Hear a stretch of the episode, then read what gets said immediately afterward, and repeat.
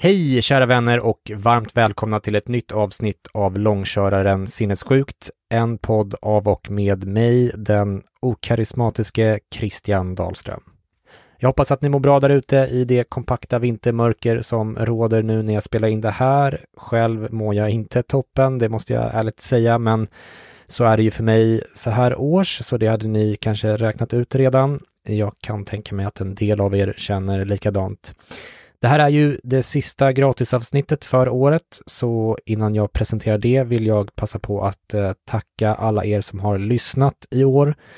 Det har varit ett eh, otroligt år tycker jag, med allt från eh, Freud-dokumentären till Elias Eriksson, Dan Katz, Cynthia Bulik, Amir Sarjaslan och eh, nu den här väldigt intressanta intervjun med Craig Bryan.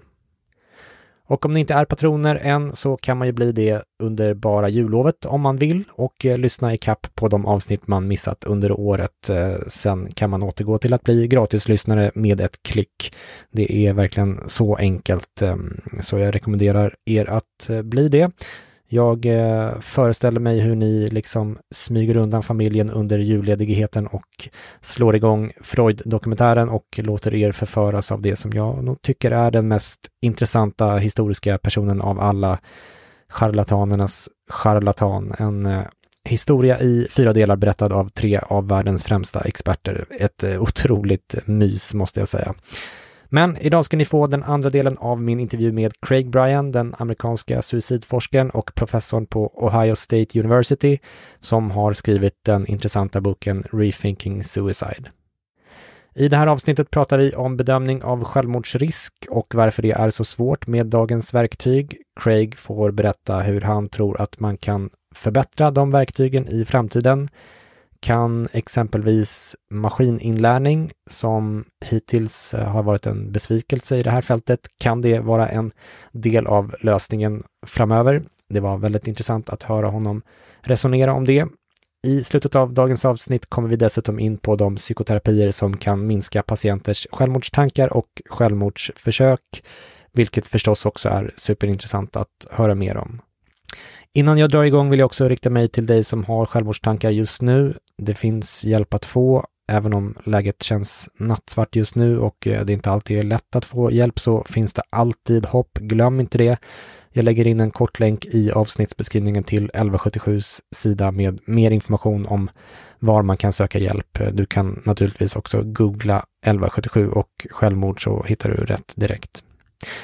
Men med det sagt så får ni spetsa öronen när vi återigen ska få prata med professor Craig Bryan på en Zoom-lina från Columbus, Ohio från den 7 november i år. Varsågoda!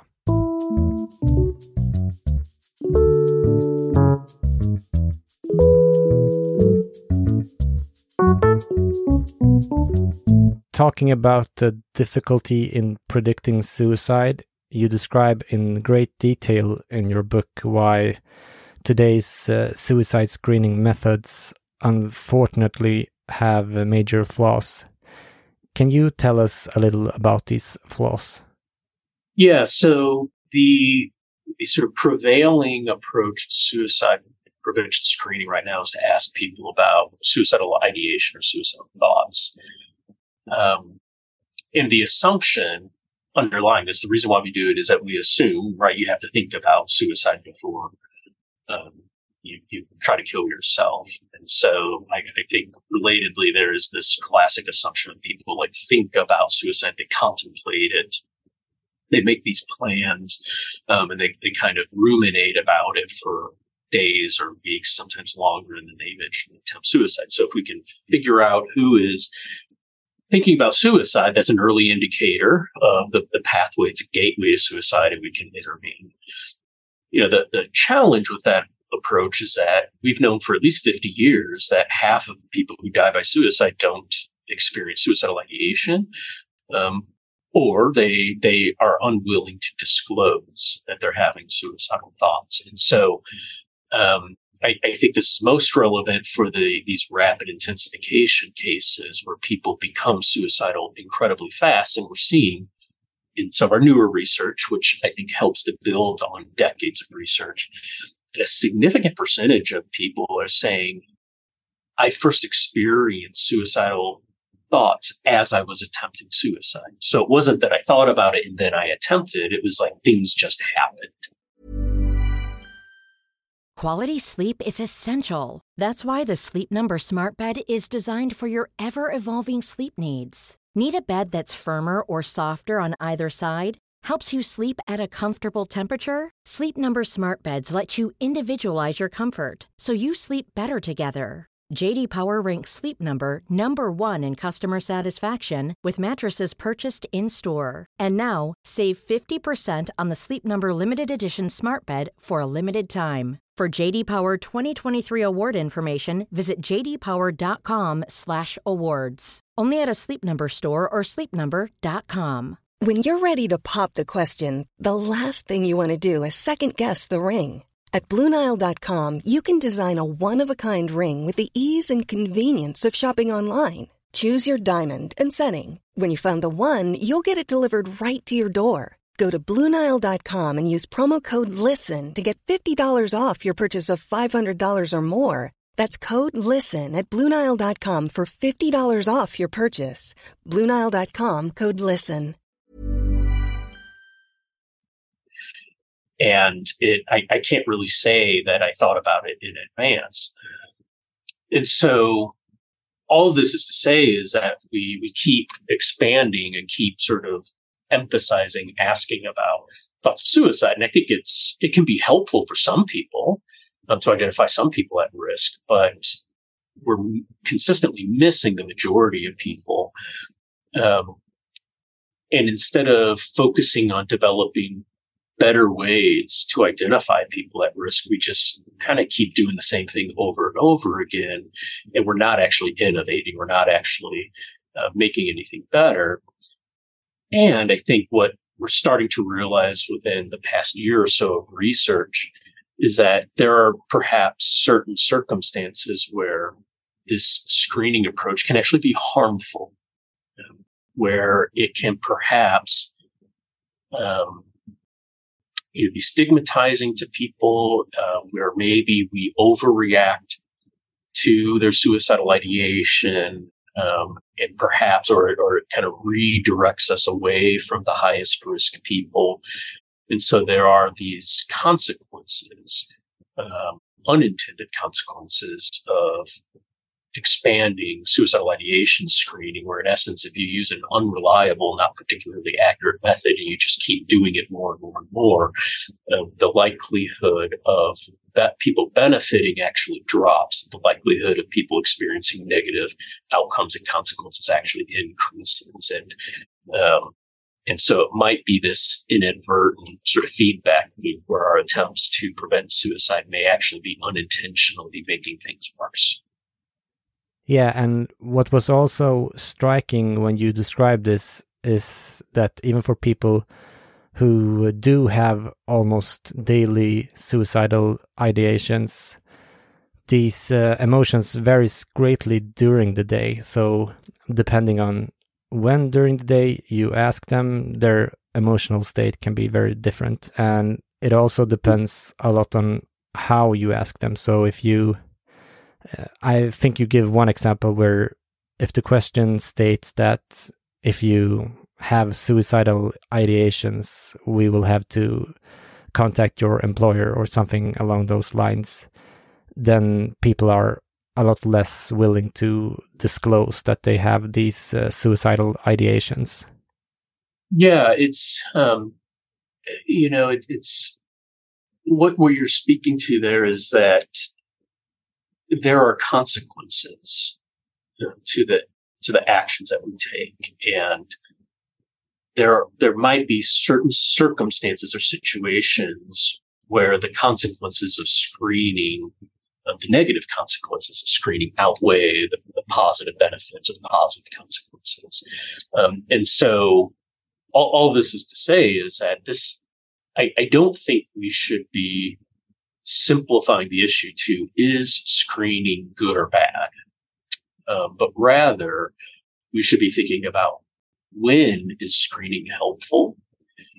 For whom? Under what circumstances? And then what are the what are the places the times and the the, the populations where screening maybe is not going to be as helpful or maybe a different strategy would be better um, than asking about suicidal ideation um, and and so it's a more nuanced it's a more complicated question. This gets to it kind of speaks to the issue of in, in the book i also characterize suicide as a wicked problem.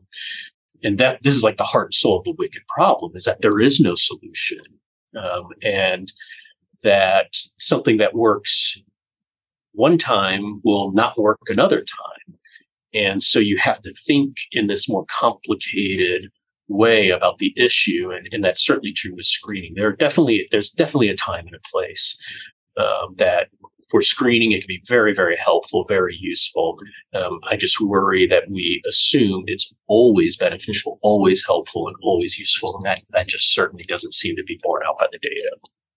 Yeah, let, let me just ask you about that because I was wondering, uh, because you write that even if suicide screening is very difficult with today's methods, you still think it's important to do it why is it still important or on what occasions? Yeah, because there there is a I mean there is a subgroup of people who think about suicide, they ruminate on it, and then they attempt. And so suicidal ideation for some people can be a marker of elevated risk. And so that that assumption we've had all along is true some of the time. Um, and so it can, there is value in asking the question. What I worry about, um, and, and, really what I'm speaking against in the book is that I think it's inappropriate to extrapolate from that those sort of subset of instances where something is valuable and saying therefore it's valuable all the time, everywhere for everybody. Um, and, and, that's not the case. And I think, and, and I think us adopting that oversimplified perspective, again, not only are there potential consequences associated that might actually work against our goal to prevent suicide, but I also think it, it represents an opportunity lost where it will sometimes serve as a barrier for us to identify and develop better strategies in those other circumstances because it's sort of like, no, we can't do anything else other than screen for suicidal ideation. That's the only way to approach it. Again, from the view of a, of a wicked problem conceptualization, that's a fundamental flaw. There is no single solution. Um, and you can only understand things that work as, you know, strategies are either better or worse. There's no right or wrong, right? And, um, and I think we could uh, potentially improve our efforts to prevent suicide if we were to say, yeah, ideation screening works sometimes and it's really helpful there. And perhaps a different approach is going to be better somewhere else under different circumstances. In what ways could suicide screening tools be designed to better catch who's at risk and, and who's not?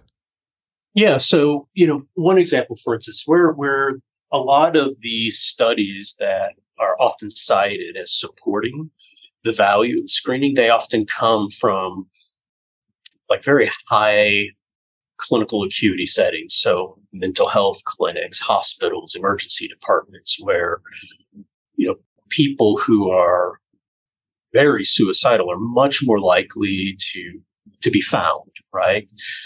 Um, and so one of the one of the mathematical uh, kind of truths about screening tools is that when the thing that you're looking for, the condition, when it is very common in a population, the performance of your screening tool gets better because there are more cases, right, to find.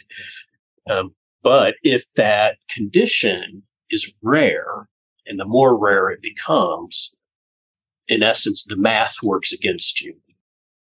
And your tool, even if it's the exact same tool that's really, really good somewhere else, suddenly becomes unreliable um, and is error prone.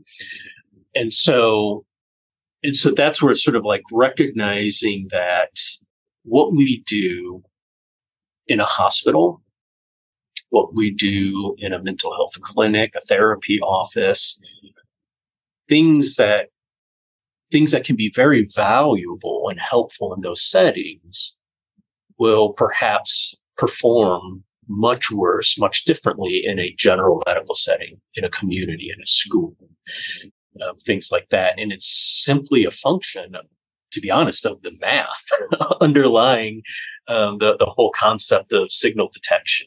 And um, I, I think those sort of limits are not fully recognized by the suicide prevention field. Um, and and it, it's usually kind of surprising when I talk about this with other suicide prevention advocates from like, in essence, the, the math, we cannot overcome it. It's a natural barrier and there's nothing we will be able to do to get past that, you know, that limit.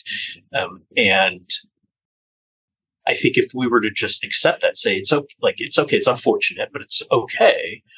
Um, that would again, I think, liberate us to say, well, then what else could we be doing that might work better under those circumstances? Yeah, I think you also mentioned uh, machine learning, for instance, uh, and looking at other parameters mm -hmm. like social media postings that could indicate that someone is feeling worse or uh, is is that something that could be helpful in detecting who's at risk of suicide? Yeah, uh, so possibly, and I think it, it depends though on how you use those tools. Um, you know, there's growing consensus now that you know machine learning predictive analytic models for screening purposes they actually aren't any better than old low tech versions. And so, you know, the, the way we used to do screening is still common now. You go into a clinic and you get maybe a, a, a, checklist right on a clipboard, or maybe now it's on a tablet, and you get asked a bunch of questions, and you say yes or no, or you provide your ratings. Uh, that's that's the historic way of screening for suicide risk. Um, so those low tech, low cost, easily accessible methods are actually about as good as the really expensive, really fancy, really complicated machine learning models. And so a lot of the investment in these really fancy, sophisticated modeling techniques are not actually meaningfully improving uh, this this detection of cases. And again, it's because the mathematical limits. You can't violate the laws of the universe. You know, you're you're going to be boundaried by that. Um, so now, so and those those are some examples of where I think the application of the tool of machine learning or AI or social media is sort of fundamentally limited. Uh, there might be other instances though where the tool is incredibly helpful. And there was a paper just published within the past few weeks that by reaction to it and a colleague, I was like, this is the first application of machine learning that I think could actually make a difference in suicide prevention. And um, what what was found was that in essence they uh, basically profiled patients who presented to hospitals with a suicidal crisis, and um, they they used machine learning to classify those patients into several groups. There's one group who for whom hospitalization was beneficial.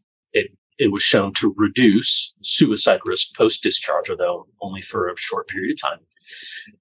There's another group for whom hospitalization increased risk for suicide. So it was worse. And then there was another group for whom hospitalization didn't really seem to have any impact on their risk for suicide.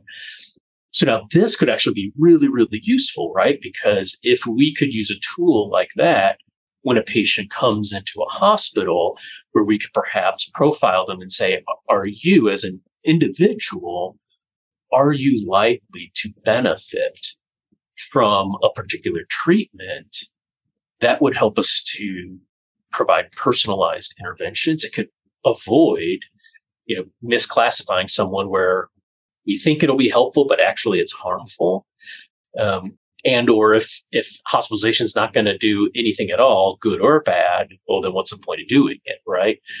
Um, and so there's, I think, a perfect example of where machine learning and some of the newer, more sophisticated computational methods could actually lead to really important advances in suicide prevention because there, you know, that the way that the tool is being used, they're not bounded by some of those mathematical problems. It's like a perfect application of that tool.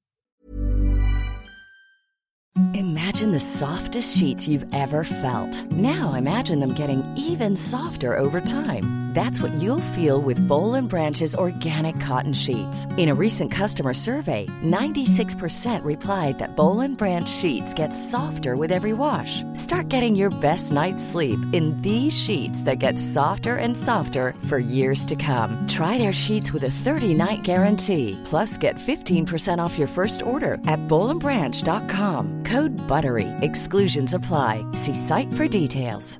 Hey, I'm Ryan Reynolds. Recently, I asked Mint Mobile's legal team if big wireless companies are allowed to raise prices due to inflation. They said yes. And then when I asked if raising prices technically violates those onerous two-year contracts, they said, "What the f*** are you talking about? You insane Hollywood ass." So to recap, we're cutting the price of Mint Unlimited from $30 a month to just $15 a month. Give it a try at mintmobile.com slash switch. $45 up front for three months plus taxes and fees. Promo rate for new customers for limited time. Unlimited more than 40 gigabytes per month. Slows. Full terms at mintmobile.com.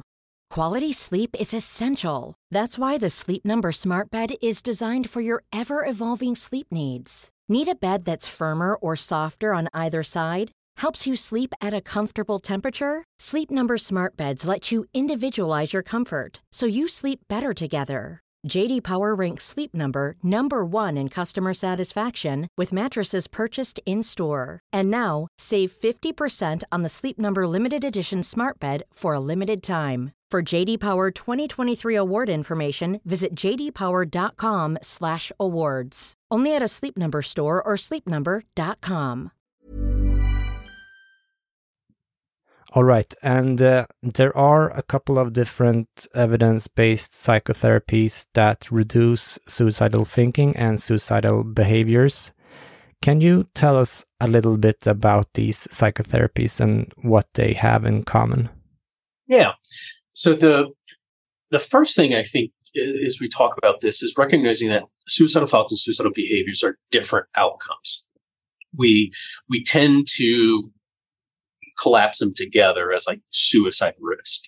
Uh, but the things that lead that correlate with suicidal thinking are different from the things that correlate with suicidal behaviors, and we see differences in treatment. So, for instance, treatments that reduce suicidal behaviors, they in essence get people to stop trying to kill themselves.